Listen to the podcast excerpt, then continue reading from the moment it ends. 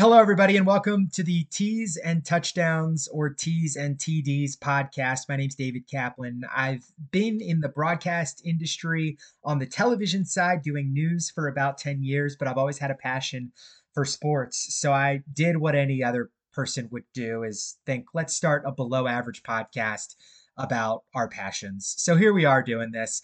Uh, it's mostly just going to be chatter about what's going on in the NFL and on the PGA Tour. We might preview an upcoming Sunday, both NFL games and PGA Tour tournament.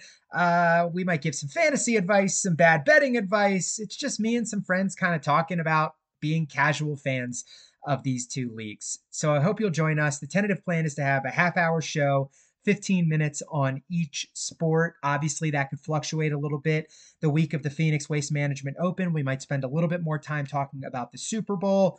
But we also might talk about the Phoenix Waste Management Open because it's obviously a blast of a tournament to watch on television.